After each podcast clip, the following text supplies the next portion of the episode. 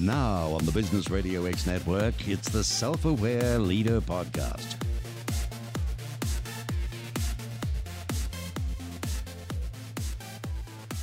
Hello, and welcome to another episode of the Self Aware Leader Podcast, where we sit down twice a month with successful executives and talk to them about their leadership philosophies, how they have risen to high levels of success, and how they are now leveraging their Enneagram power to continue their growth journeys.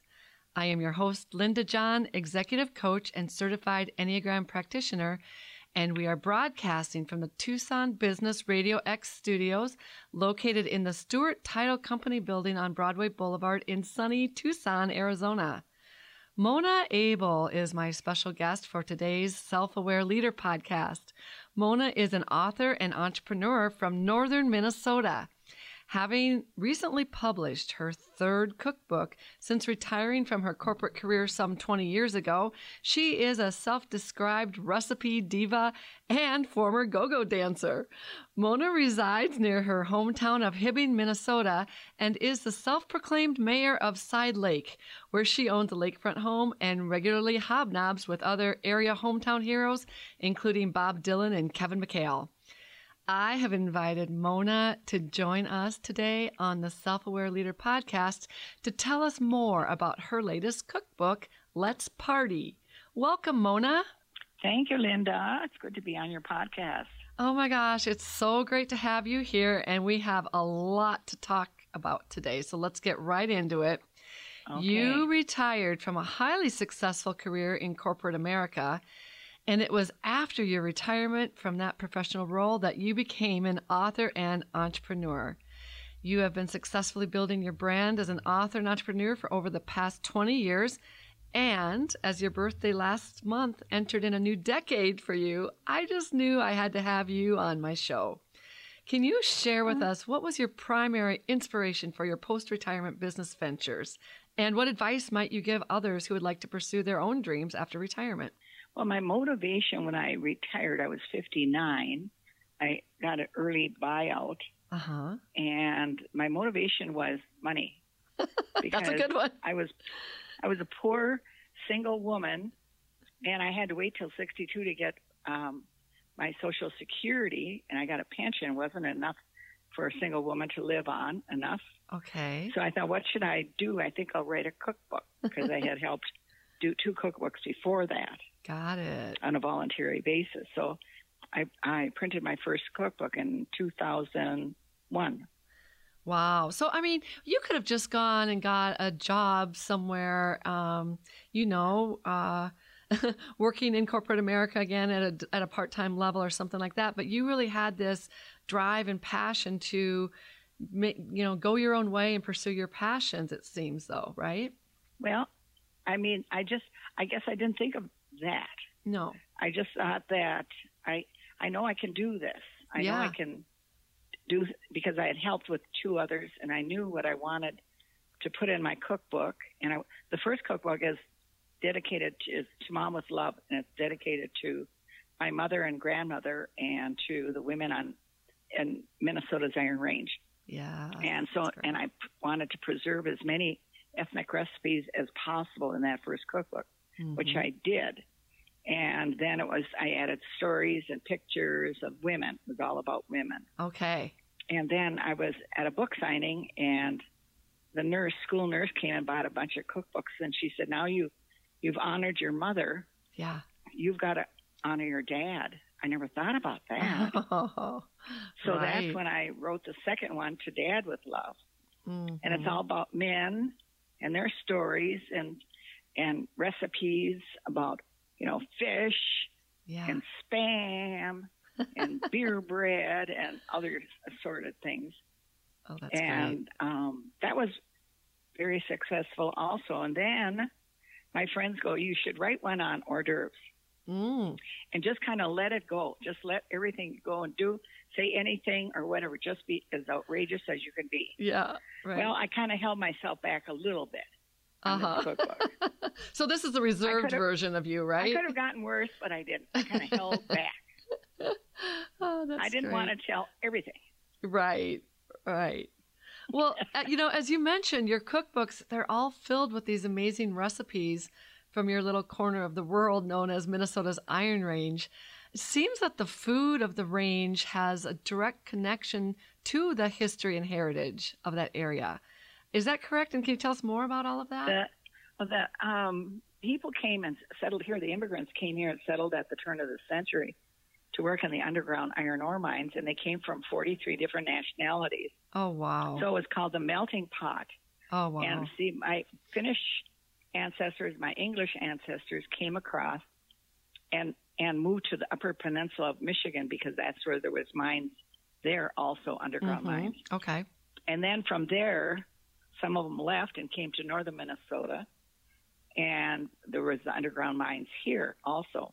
So there's a, a- a rich, a rich mining history. It sounds like throughout that, What's that? a very rich mining history. Then, Yes. And so it was all these different nationalities, and they didn't speak English. So they Oh, kind of lived together in their own little spots. The Italians in one spot, and the Slovenians in another spot, little towns or little Yeah. locations, they call them. And then um, they got to know one another, but then their cooking was really important in their lives. Mhm. They brought with them their own uh, recipes and stories. yeah, And so where I worked, this was a, a way to preserve our ethnic heritage, okay. kind of a living history museum plus a entertainment venue. Yeah. And so- We did ethnic days, and through that, it was celebrating the lives of. They made one day is a finished day with music and dance and food, and one day, you know, on a finished day or whatever, it could be thir- thirty-five, four thousand Yeah. Finns talking Finn. oh my god. You know, one day. yeah. I know very little Finn. I know some swear words. That's about it. we'll save those for another show, right? yeah, we'll, we'll wait on that. We'll wait on that. Yeah. right. Yeah. So it sounds like you know this whole uh, business venture post retirement really was a continuation of your work in the heritage and celebration of the cultures of the area as well. It wasn't all starting fresh for you. It was a really a continuation of what you'd already been doing in a way. What was that? I'm sorry, I, I couldn't hear that a little bit. No Sure. problem. So I was just saying, it sounds like from your role in your corporate America that you were working a lot with these various cultures, and Yes, the yes, and yes, it's I in a, in a way it's almost a continuation. Your, your work with the cookbooks is almost like a continuation of your work. I found that I found I really liked doing the research and finding the stories. That was great. oh, so cool. And picking out the certain people that I thought were really kind of high profile uh, characters in our area. And we have a lot of them. A lot in the past of high profile people that were just so much fun. Yeah. And um, one was Big Nick Mars, who came here when he was 14 from Italy. And Big Nick bought a, his father had a bar, and then he took over the bar at Hibbing called the Homer Bar. Well, women weren't allowed in there oh, until probably the 70s, probably. Okay. Just it was a working Wow. man's bar, and he was when he came over at 14, he looked like he was 20, big, big husky guy, and he ruled that place like iron fist. I mean, nobody got out of line, and if one man said something bad to his wife, he would jump over the bar and grab the man by the tie and tell him to knock it off and you know act right to his wife. So there's lots of wonderful stories with these characters, you know, these Yes, people on the yes. Iron Range. Right. And people love hearing the stories of an area. You know, that really Right. is um, what brings the area to life for people. And through your cookbooks, they're not only getting a flavor of the foods, but they're getting a flavor of, we said like 43 different nationalities, that settled there. And so they're really getting a Uh-huh. flavor of that heritage through your writing of these books as well. So we all run around, you know, having I make fin biscuit, which is pulla, and somebody else makes sarmas. The Croatians and the Slovenians, uh, Yugoslavians make sarmas, sadamas they call it, sadamas. Okay. And there's and we make the pasties, and then there's uh, porchettas. The Italians made porchetta, Okay. and so there's all all of those that we still eat today. Wow. I do have all three of your cookbooks. You wrote these over a period of about 20 years, I believe. I was kind of a slow person, I guess. I, I guess maybe I was just having way too much fun. Maybe having fun, doing a lot of research. settle down. yeah. Yeah. Oh, but you know, they're just filled with, first of all, great recipes, um, hilarious, silly stories, but also there's some really touching stories that you share from some of your family experiences and that type of thing Right. as well. Do you have a favorite story that you can tell us? A favorite silly story? You, eh, whichever kind you want, silly or touching. Well, I'll stick with the silly ones. Because, Okay. Yeah, I'll. I've always had a pontoon. I've been divorced a long time, but before that, I always had a pontoon. I always lived on the lake and had boats and uh, fishing and whatever, Yeah. socializing Yeah. on the pontoons, and so my I had a pontoon with a old before I got a four stroke, and um, it wouldn't start one day. So my old friend Charlie said, "That's the because the Bendix is not working right, and it's a cogs in the in the motor that one is on the top and it has to be fit down into the bottom cog. Oh yeah. You just tap it with the end of a screwdriver, and the top goes down, Okay. and the motor starts. My gosh, what a revelation! so anytime my motor didn't start, that's what I did. And so one day, us girls were out on the boat cruising around, and there was a bunch of men with their heads hunched over into a motor Yeah. with the cover off of it. And I apparently thought, well, they can't start their motor. And why I said this, but I said, can I help you perhaps with your motor? Well, there was a lot of sniggering and, and such. And so I got on the boat and I just did that with a, a screwdriver and knocked it down and it started. They almost peed their pants. well, maybe something worse, but I won't say that. So, so you actually fixed the motor for this group of men that Yeah, were all group of men. And it happened to me again uh, two years ago. oh but the my guy gosh! at the helm of the boat doesn't know anything about boats. He's from Chicago, and he doesn't like listening to women. and so I didn't dare say anything to him, but I said it to his girlfriend, and so she goes, "Jim, Jim, I bet it's the Bendix. I bet it's the Bendix." He wouldn't listen to her. I thought, I'm not getting in the middle here. yeah. So they had to haul the boat over to the shoreline, get the mechanic out the next day. Guess what? It was the, The- Bendix. Well, you've heard it here first, folks. If you have motor trouble, check the Bendix first. Those the old. Ah. If you have an old motor, now the new motors. Don't oh, the old ones. Okay, okay. Yes, now it's a four stroke. And that yeah. story's in your book, I believe. Correct? Yes, it is. Yeah, Yeah. yeah. That's a that is a great one. What I about? proud of myself. I come from a family of mechanics. Okay. Three brothers and my father that can tear a car apart, a motor apart. And so when I was graduating, I took a test, one of those tests, and I came out highest in mechanics. well, that's Oh, not something I was going to ready to go for, but I did help with the Bendix anyway. That's awesome. So, from your cookbooks, which what's your favorite recipe? You know what? In my now my Let's Party book, it's it's bever- it's all hors d'oeuvres Mm-hmm. and beverages mainly. Right. But then in the back, I have the favorites and some of the ethnic ones that I wanted to make sure that if you didn't have my other cookbooks, that this those oh, recipes were in there. So the um, I've got quite a few, some really nice ones, and the one is called Mini Wellingtons, and it's using puff pastry and uh, filet, Oh and slicing wow. filet very thin with butter and mushrooms and onions or shallots that you wrap around some puff pastry. And Oh it's wow. Actually, it's a wonderful, wonderful um, hors d'oeuvre.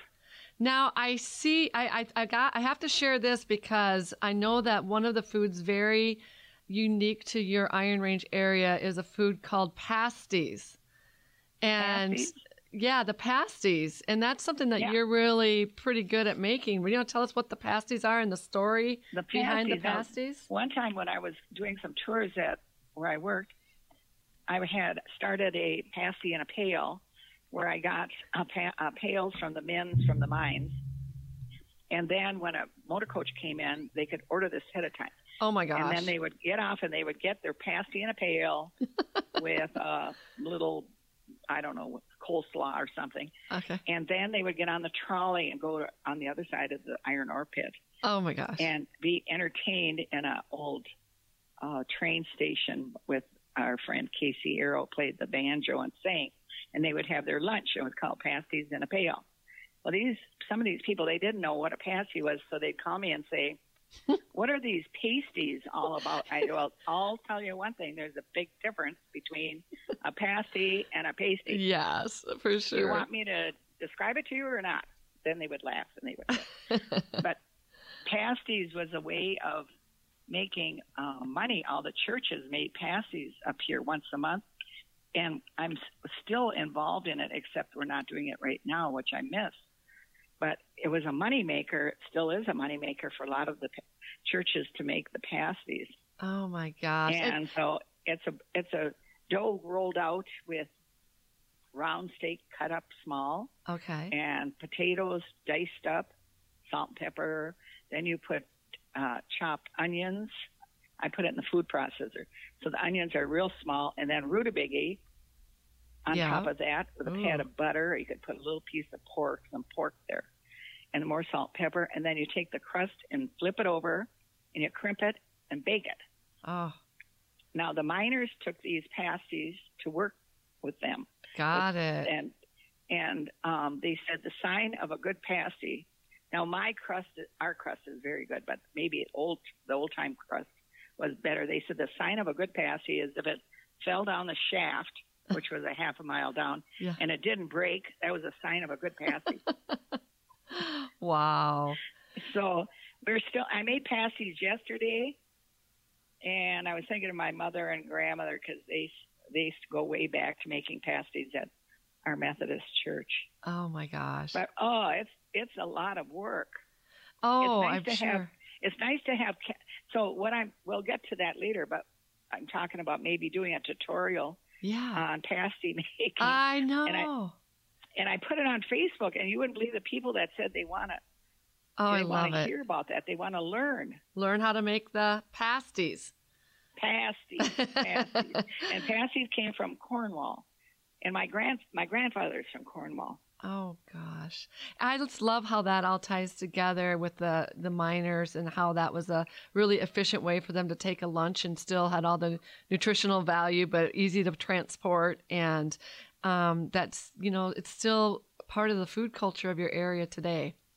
So I just find your story very, very inspiring, Mona. And as you mentioned, we've been working together, you and I, with this tool called the Enneagram for Right. several weeks now. We're going to get more into that after the break, but I just, I, I'm just wanting to know, you know, you have fun, you're pursuing your passions, you are just a, you know, uh, really astute businesswoman, but you don't take yourself too seriously. I, I'm picking up on all of those things. What advice would you give to others who want to pursue their own dreams after retirement? You know what? I think it's all about um, realizing that you can do anything you want. Mhm. You have to realize you have to have confidence in yourself and say, you know what? I'm going to try. I'm going to do this. I before I retired, there was a time I was short of cash, and I decided um, I'm going to become a um, certified massage therapist, which I did. Oh my gosh. And I was driving uh, two hours back and forth during the week. Yeah. I I knew how to do massage and I have strong hands. So I did that also, which I really enjoyed. But I think it's you can do whatever you want. Think of what you want to do. What is your passion? yeah. What is it that you really like to do and put your mind to it and do it. That's all. That's great. I think your hands might have been so strong from all that pasty making over the years. That's probably what it is, rolling out that dough. oh my gosh. Well, we are getting ready to shift into our work together as you learned about your Enneagram type and the stra- strategies to support your continued success. So, when we come back from a short break, we are going to dig deep into more Enneagram discussions with Mona Abel, author, entrepreneur, and self described recipe diva and former go go dancer from northern Minnesota. And we will be right back.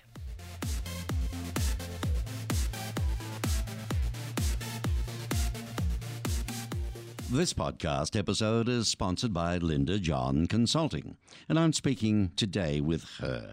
Tell me about Linda John Consulting, Linda, and why people are attracted to your business. You bet. Well, we are a coaching and consulting business. We have a wide array of services, including executive coaching, strategic planning, team development programs, um, really all focused on uh, individual leadership growth and uh, organizational development. And so, at a time like now, when times are tough and a lot of organizations are going through a lot of change, we have the services that can help people get back on track and really grow. Well, corporations report that executive coaching is a key to making their businesses thrive. What makes your coaching practice unique? And why would someone choose Linda John Consulting? Well, I love to use an assessment tool known as the Enneagram, which is a personality assessment, um, puts, puts people into nine different main types and teaches them integration strategies for how to be the best version of themselves. I do have a lot of uh, programs focused on other strategies as well, but this really is one of our key success strategies with Linda John Consulting, and people really are seeing the benefits from this, these programs. Okay, Linda, so what are the best ways for people to contact with you? Best way is just go to lindajohnconsulting.com and click on set up a consultation, and we'll be back in touch and we'll get you started. We are visiting with Mona Abel, author, entrepreneur, and self described recipe diva and former go go dancer from northern Minnesota. Mona, you and I have been coaching together over the course of the past several weeks using the Enneagram strengths based assessment tool. And we are ready to hear more about you about that from you. So let's start out with the big reveal. Tell us what is your Enneagram type and what are your favorite features of that type? I am a number seven. It's really interesting as you go along and answer all these questions, wondering what you're going to be because I thought some of mine were going to be a different number. Yeah. So I was surprised when it came out as seven. I thought it was going to be two or four. So let me And just um, stop for a second and give some context for those who might not be as familiar with the Enneagram. Type 7 is the enthusiastic visionary.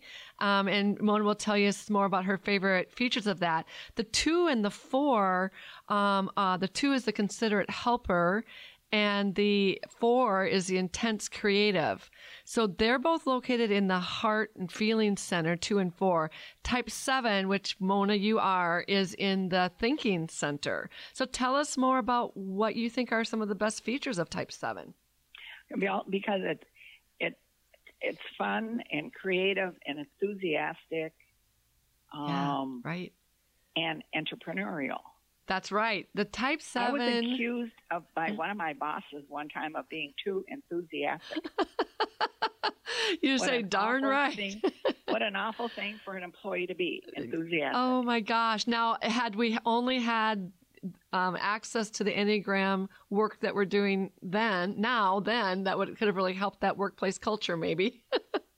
Yeah, right. But you mentioned entrepreneurial, and that really is so true about the type sevens, and it really is why it makes sense to me that this is your type. Just how you take a passion and an idea and combine it with creativity and enthusiasm and fun, and and you come out with these great ideas. You know, these great cookbooks that you've done, um, Oh, and you. it's not Thank even you. like work for you. It doesn't seem. It's more just like No, pursuing your passion. fun. because I think work should be fun. Work should be laughter. I mean, um, if we can't enjoy ourselves and what we do, hmm then why do it? I agree. So And then it's then it's then it's re- it's work, and then it's labor, yeah. and that's not what it should be. It should be fun. Yeah. So I mm-hmm. mentioned that the type 7 sits in the thinking center, and maybe you can speak a little bit to how that plays out for you. Um, a lot of times it's about ideas and just seeing the future, future focus, but sometimes it can also be about the, you know, long to do list or some worries about things in the future. How does that play out for you? For the future, of what I'm doing? Is that what you're saying? Yeah. Well, as a type seven, it's always pretty future oriented, and sometimes, and yeah. it's a lot in the thinking space of of your type. So it's like you're thinking about ideas, but you might also be thinking about some worries or um, concerns. I try not to do that. Oh, good. Sometimes, but sometimes maybe that's kind of sweeping it under the rug too. You know. well, that's funny that you mentioned that because one of the things of the type 7 also is we don't like to face pain, you know, and so yeah. we have a way of just putting on the happy face and uh-huh. putting the pain, sweeping it under the rug, just like you said. That's right. Yeah. Can you think of how that might play out for you? Is that true for you in any way? I I think sometimes I maybe will procrastinate somewhat. Uh huh. I have to get on a roll, I think, and then, like when my cookbook came out in August of last year, then I had to be on a roll because I knew you have to uh, when it it's hot, it's hot. Yeah. You got to run with it, and so in my small towns, I was on the. I had to call the papers, and I had to call the radio stations, and this and that, and TV. Yeah. And so I was on the front page of three of the local newspapers. Oh my gosh. On the front page great. with my picture, you know, all about my cookbook, which so what you have to do then I had signed up all these uh, cookbook signings. Yeah. So I had I was on the run. I was on the run a lot and yeah. I enjoyed that. Yeah. Commotion. A little bit I of an adrenaline that. rush maybe. Yeah. Mm-hmm. It was. It yeah. Was great. Yeah. That's so great. But I suppose also I'm guessing that for you, when you when it gets comes time to doing the administrative work, the kind of mundane, that that's not as exciting for you. That might be where your procrastination is coming in. yeah, in. Probably. Yeah, it is. yeah. oh my gosh. Well, you know, the Enneagram is such a powerful tool for self awareness. Um, in fact, a recent research study by Cornell University indicated that one of the top skills of um, or way, way to predict a successful leader is their level of self-awareness. So that's what i love about the enneagram is being able to put the mirror up in front of ourselves and look in it and say oh that's true for me. So through this process with the enneagram was there any specific moment that was sort of uh, an aha moment for you? And then also, why don't you share a little bit about some of the goals that we're working on for you and your business through our work with the Enneagram? Okay. I think part of what is the overthinking. Oh, yeah. I guess I was surprised that it came up there because I know I do that. Yeah. But it was surprising to see that was one of my traits as a seven. Yes. And that again, thinking. It can be in a form of just ideas one after another. It's almost like overwhelming. It's exciting, but overwhelming at the same time. Mm-hmm. And I feel like when I've worked with you through this, you have, um, you know, your goal is to uh, get more of your cookbooks out there to the world. Yeah. And right. um, you have like a list of probably 20 or 30 awesome ideas about how to do that. So just think about all of that going around in your head. Yeah. At any given time. That, that's part of the overthinking. Yeah, right. Yeah. Right. But I think right now I'm just waiting so that things after the pandemic, there's just been nothing at all happening right now because of right you know the my this where I put my um, cookbooks in uh, museums and um, that type of thing or stores. They're all closed. Yeah, they're not even open for anybody to sell their things there. Right. So nobody nobody is thinking about cookbooks except every time I turn on TV, Now, I, I, I said if my last name was Kardashian, I'd be on some national show with my cookbook, but my name's not Kardashian. Well, I could say you could give them a run for their money, that's for sure, because. Well, I suppose I could. I mean, you know, tell tell the story you wrote somewhere I read in your bio, uh, I believe it was your uh, proofreader, uh, the former school teacher. Oh, yeah. She said she laughed so hard she almost peed her pants. But I've had a lot of people tell me that. Yeah, you're that when they when they've read my book, and I thought, well, that's a great honor. Yeah, I think. Yeah, it really is a great honor. Poor bladders, maybe. Maybe that's what it is.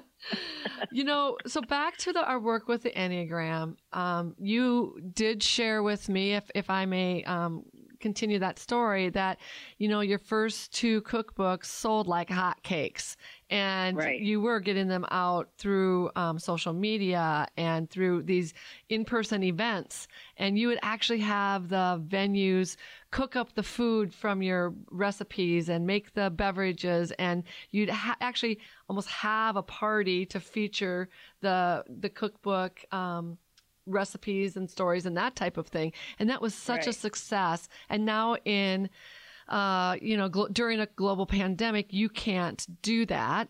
Um, no. And so sales have stalled. And so what we did was work through the Enneagram on how to move forward in a time when it's really difficult to make those personal connections. Right. And so, what did you come up with at, through our talk as far as the goals that you decided okay. to pursue? Well, I I have been thinking about this anyway. That when it's when this is over, then I want to uh, get uh, places to go and visit and talk, give talks, humorous talk, yeah, a silly talk, then about my background, whatever, and, t- and then sell cookbooks. Right. And um, and it's through, you know, clubs, women's clubs, could mm-hmm. be any kind of a, a, club, any type of gathering, mm-hmm. or through uh, my friends that live elsewhere and say, let's get a group of people together, whatever, and then I'll come in and give the talk. I'll right. The, whatever.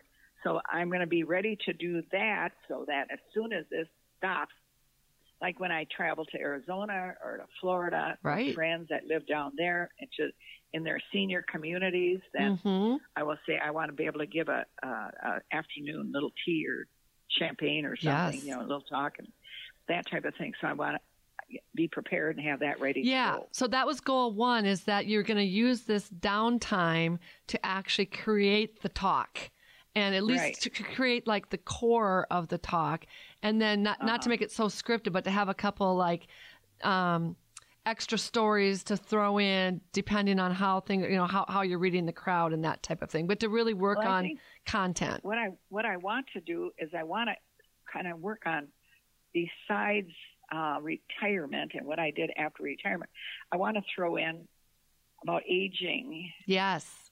And this has not been easy for me, but I've become aware that there's nothing I can do about it.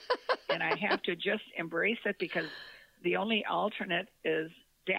And I don't want to go there. And I don't know if we've so actually. Uh, I choose to live and be happy. That's good. Yeah. I, I don't know if we've called it out during our talk together. It's in some of the promotional materials. But last month, you did have that new decade arrive. You want to share uh, what that number is? What was that? I got, Do you want to share your age? Oh, I suppose. I, it's rude I, to ask actually, that to a woman, right? But should I tell my real age or should I tell the one I lie when I lie? We're all about honesty here. Well, I turned I turned 80, which I cannot hardly believe because when my grandmother turned 80, she went out and bought a new chair, and I go, "What's Grandma buying a new chair for? She's 80 years old, for God's sake."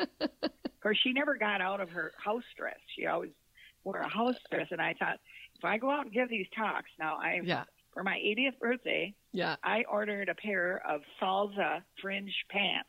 Oh, that love I wore it. for my birthday party. Oh a small my gosh. I had a small little birthday party. Okay, okay. And I thought that's what I'm going to wear. And I'll say this is what 80 year old women wear nowadays. Yeah. And that's why you're talking about the topic of aging well into your the talk the content that you're going to be developing um, in this downtime as part of your work before you can go out and do these presentations again.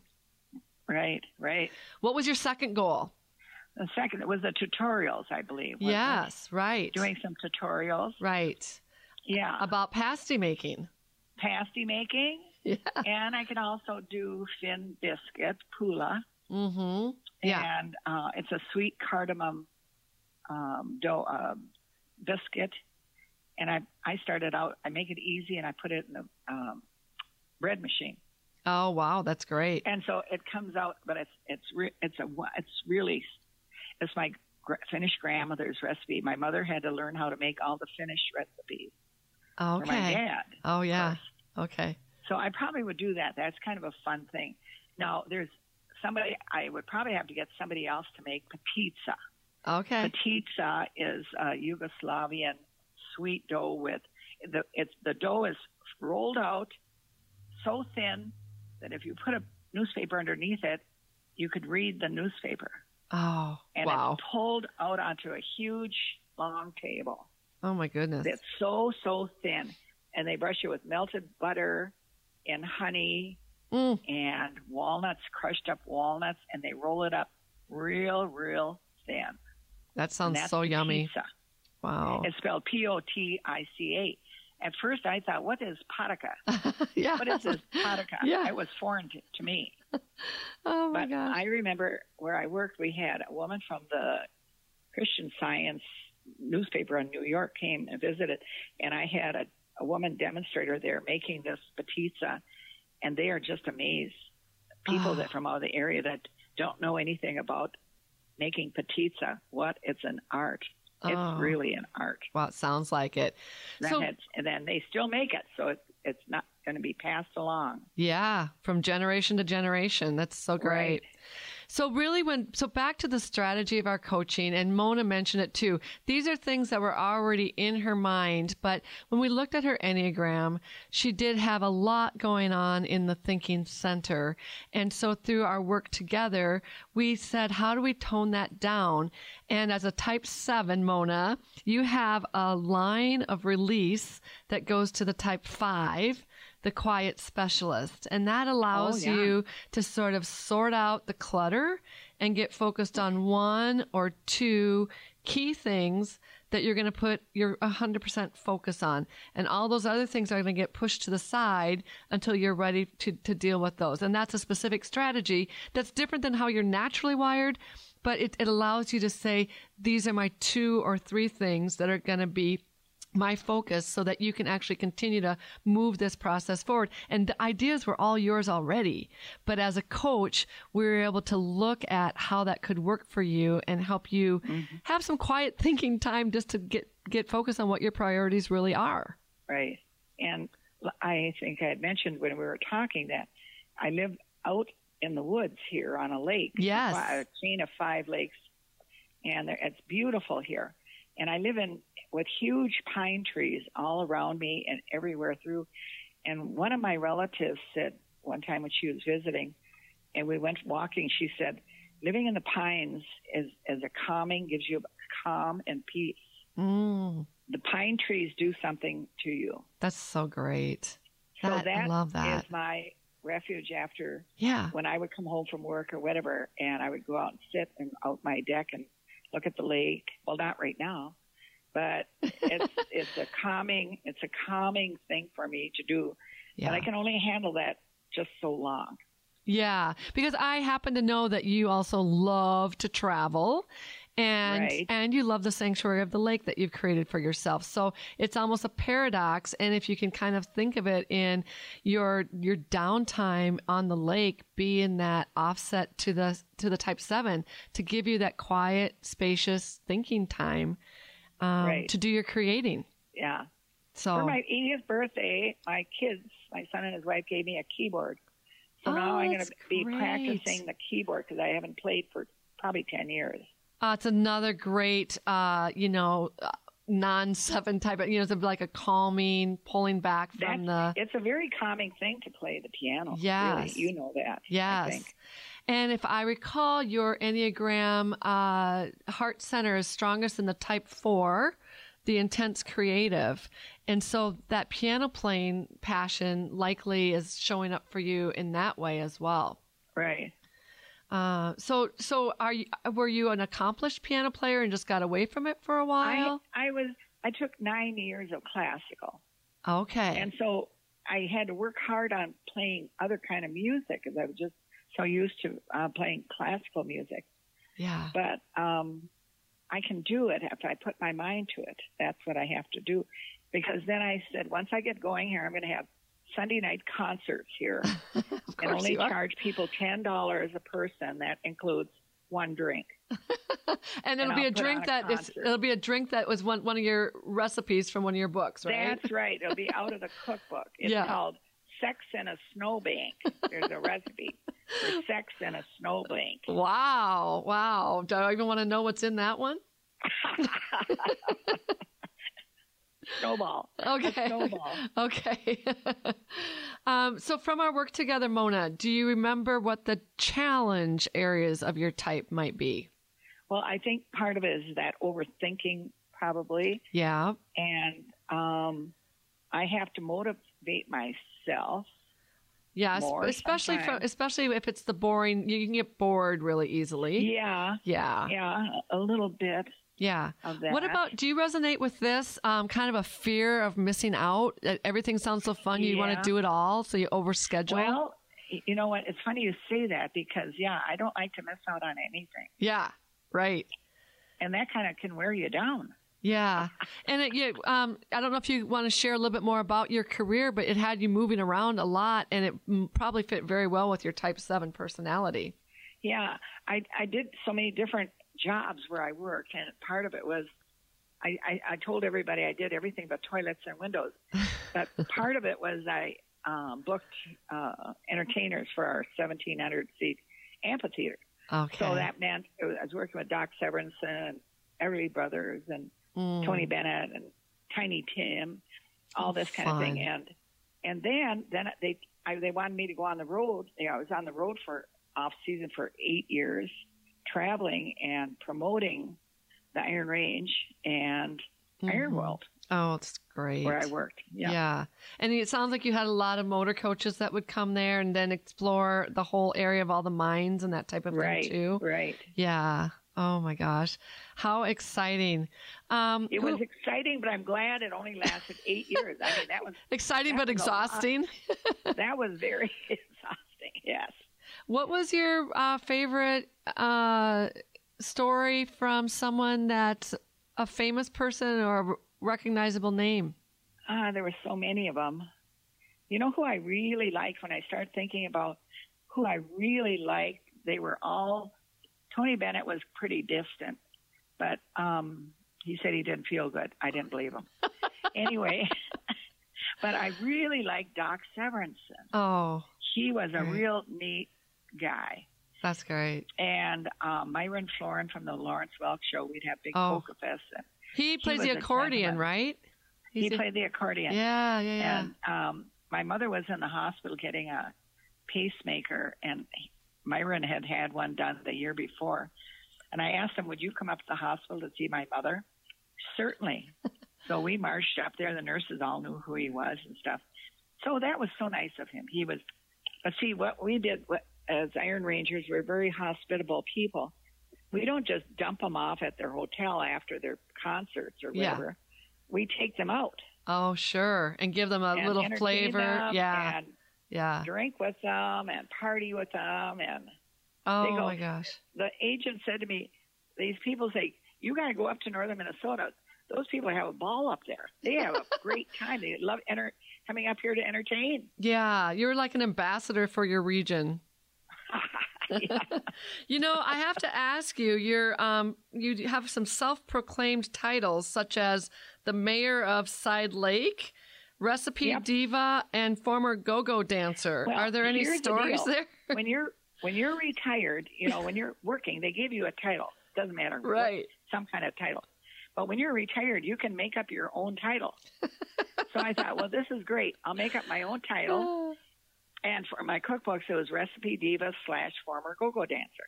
That's great. I can, I, I write the book, I can do whatever I want. I can say whatever I want. I can make up my own You- title. You know, That's what I did. the the type seven creativity is certainly showing up there. And then the um, and then I got going and doing some things out here on my lake.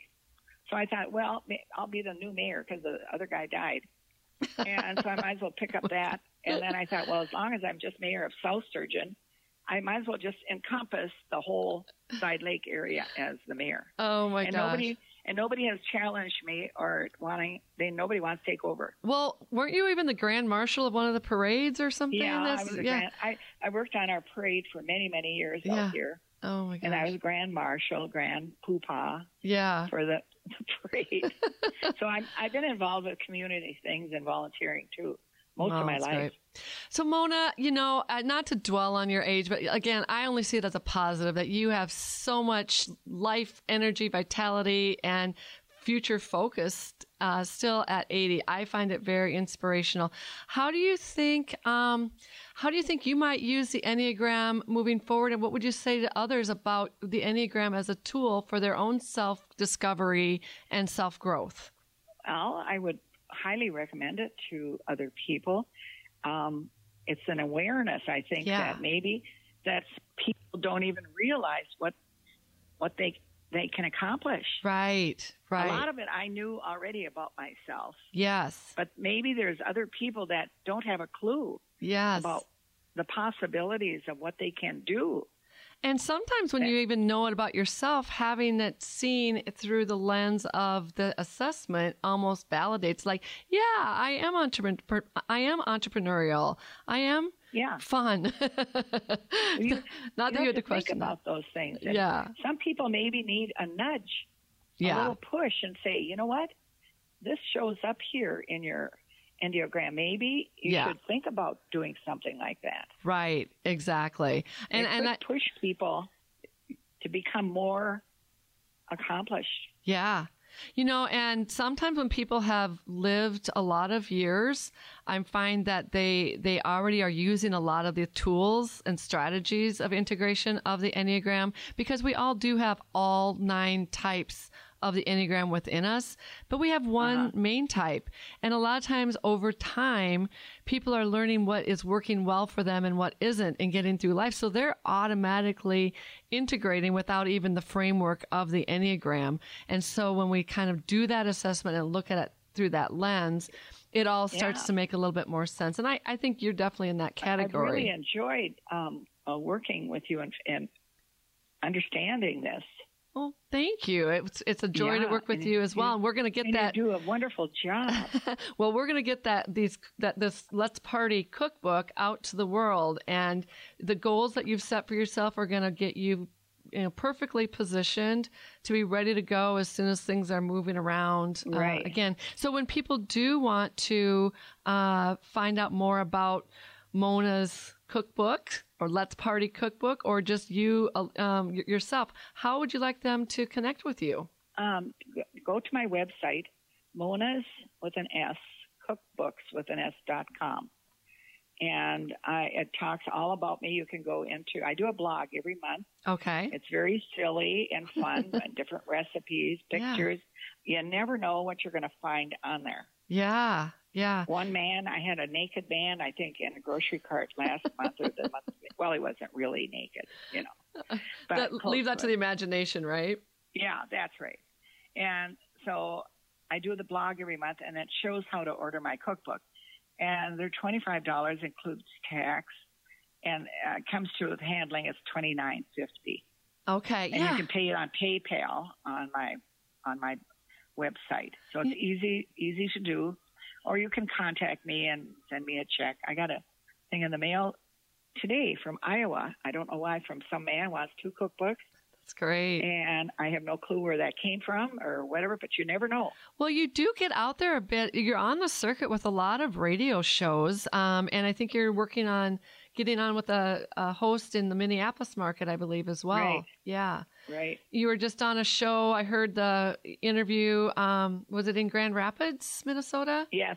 Yeah. Grand Recently? Uh-huh. Yeah. So I think you are doing a great job in tough times, really, of getting the word out. And I'll also say that I think um, this is really a great gift. Uh, y- y- you know, um, even before you can get out there, for people to go to your website. Uh, order the book, um, whether it's for ho- holiday gifts or other gift giving.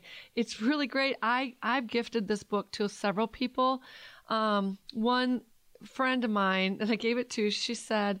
Linda, why did you give me a cookbook? You know I don't cook at all. And I'm like, just read it. Trust me. That you don't have to cook. You don't want to even. You don't even have to read the recipes. Right. It's just a silly book with a lot of fun stories in it. Right. Well, that's Um, what my friend said. She goes, "It's the best read I've ever had." She goes, "I just kind of breezed past the recipes, Well, but what, the I, what I'm always surprised at is people that don't know me yeah, get such a kick out of it, and they don't even know me.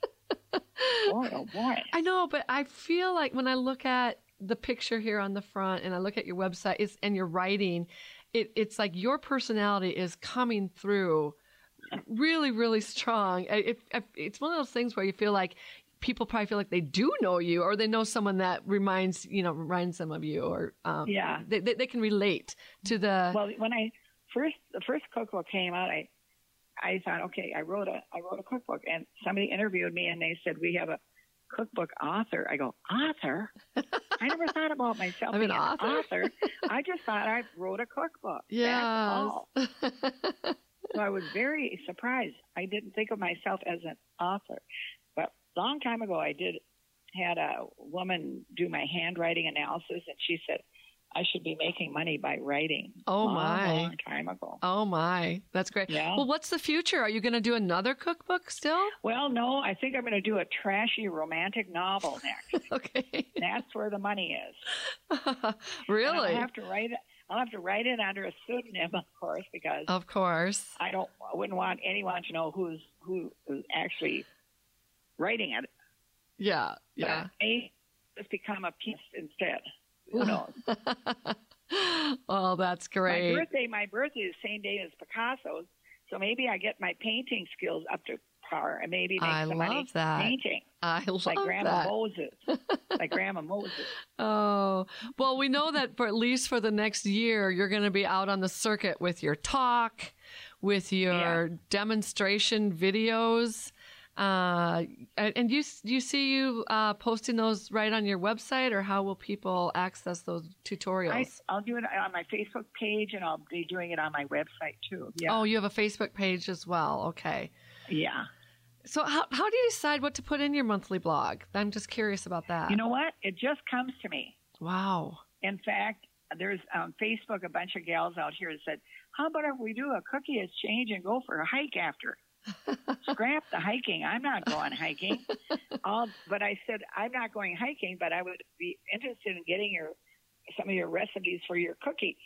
Oh my next yes, yes. So that's what it starts out at, or something silly will happen, and then I just pick up on that.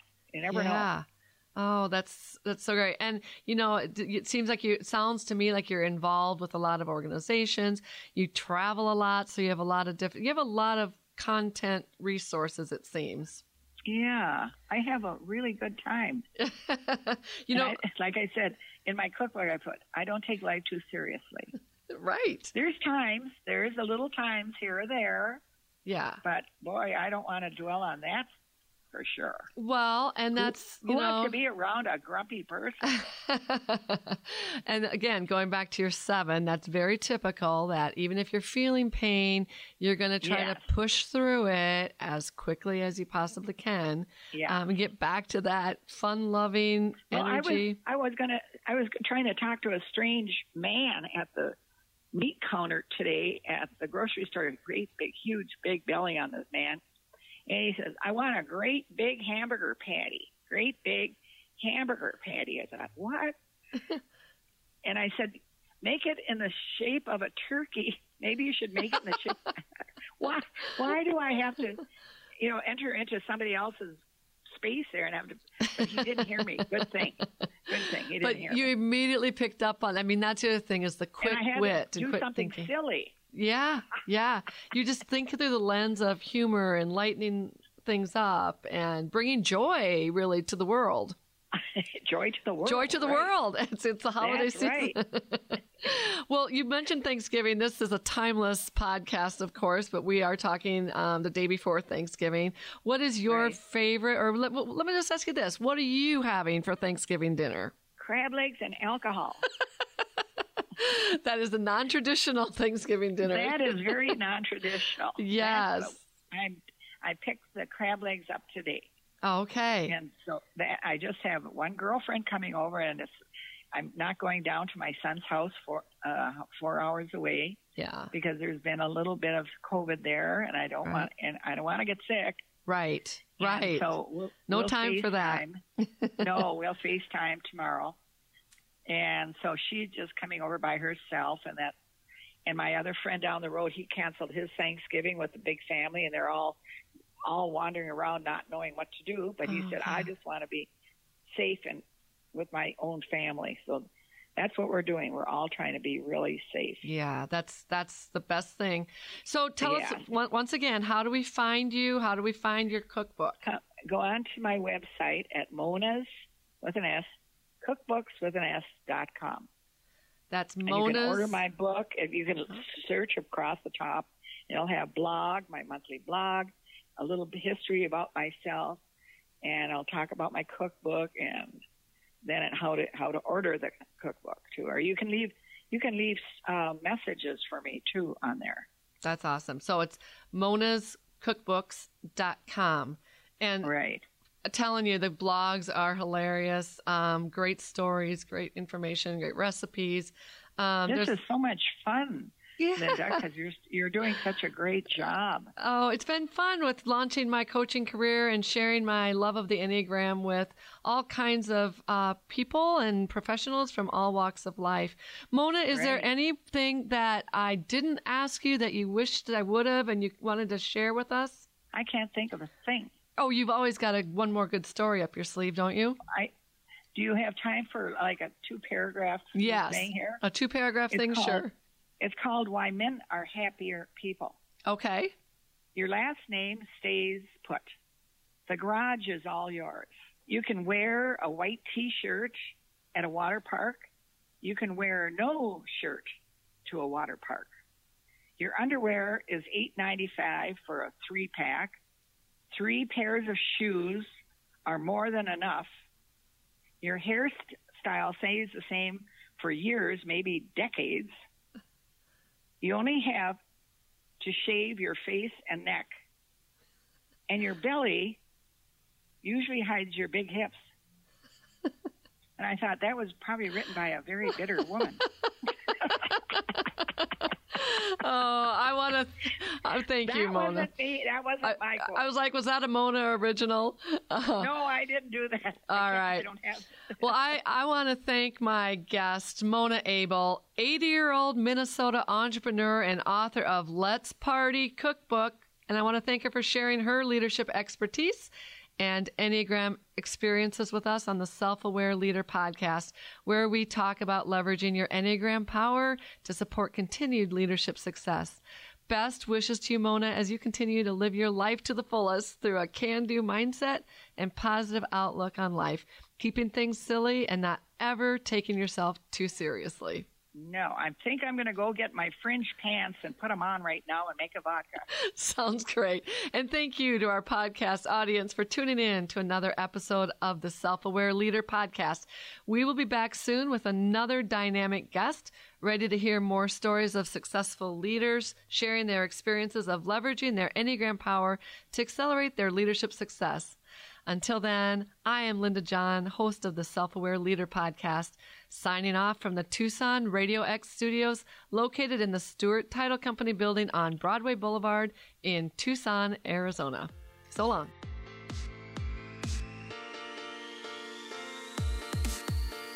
Join us again on the Business Radio X network for the Self Aware Leader podcast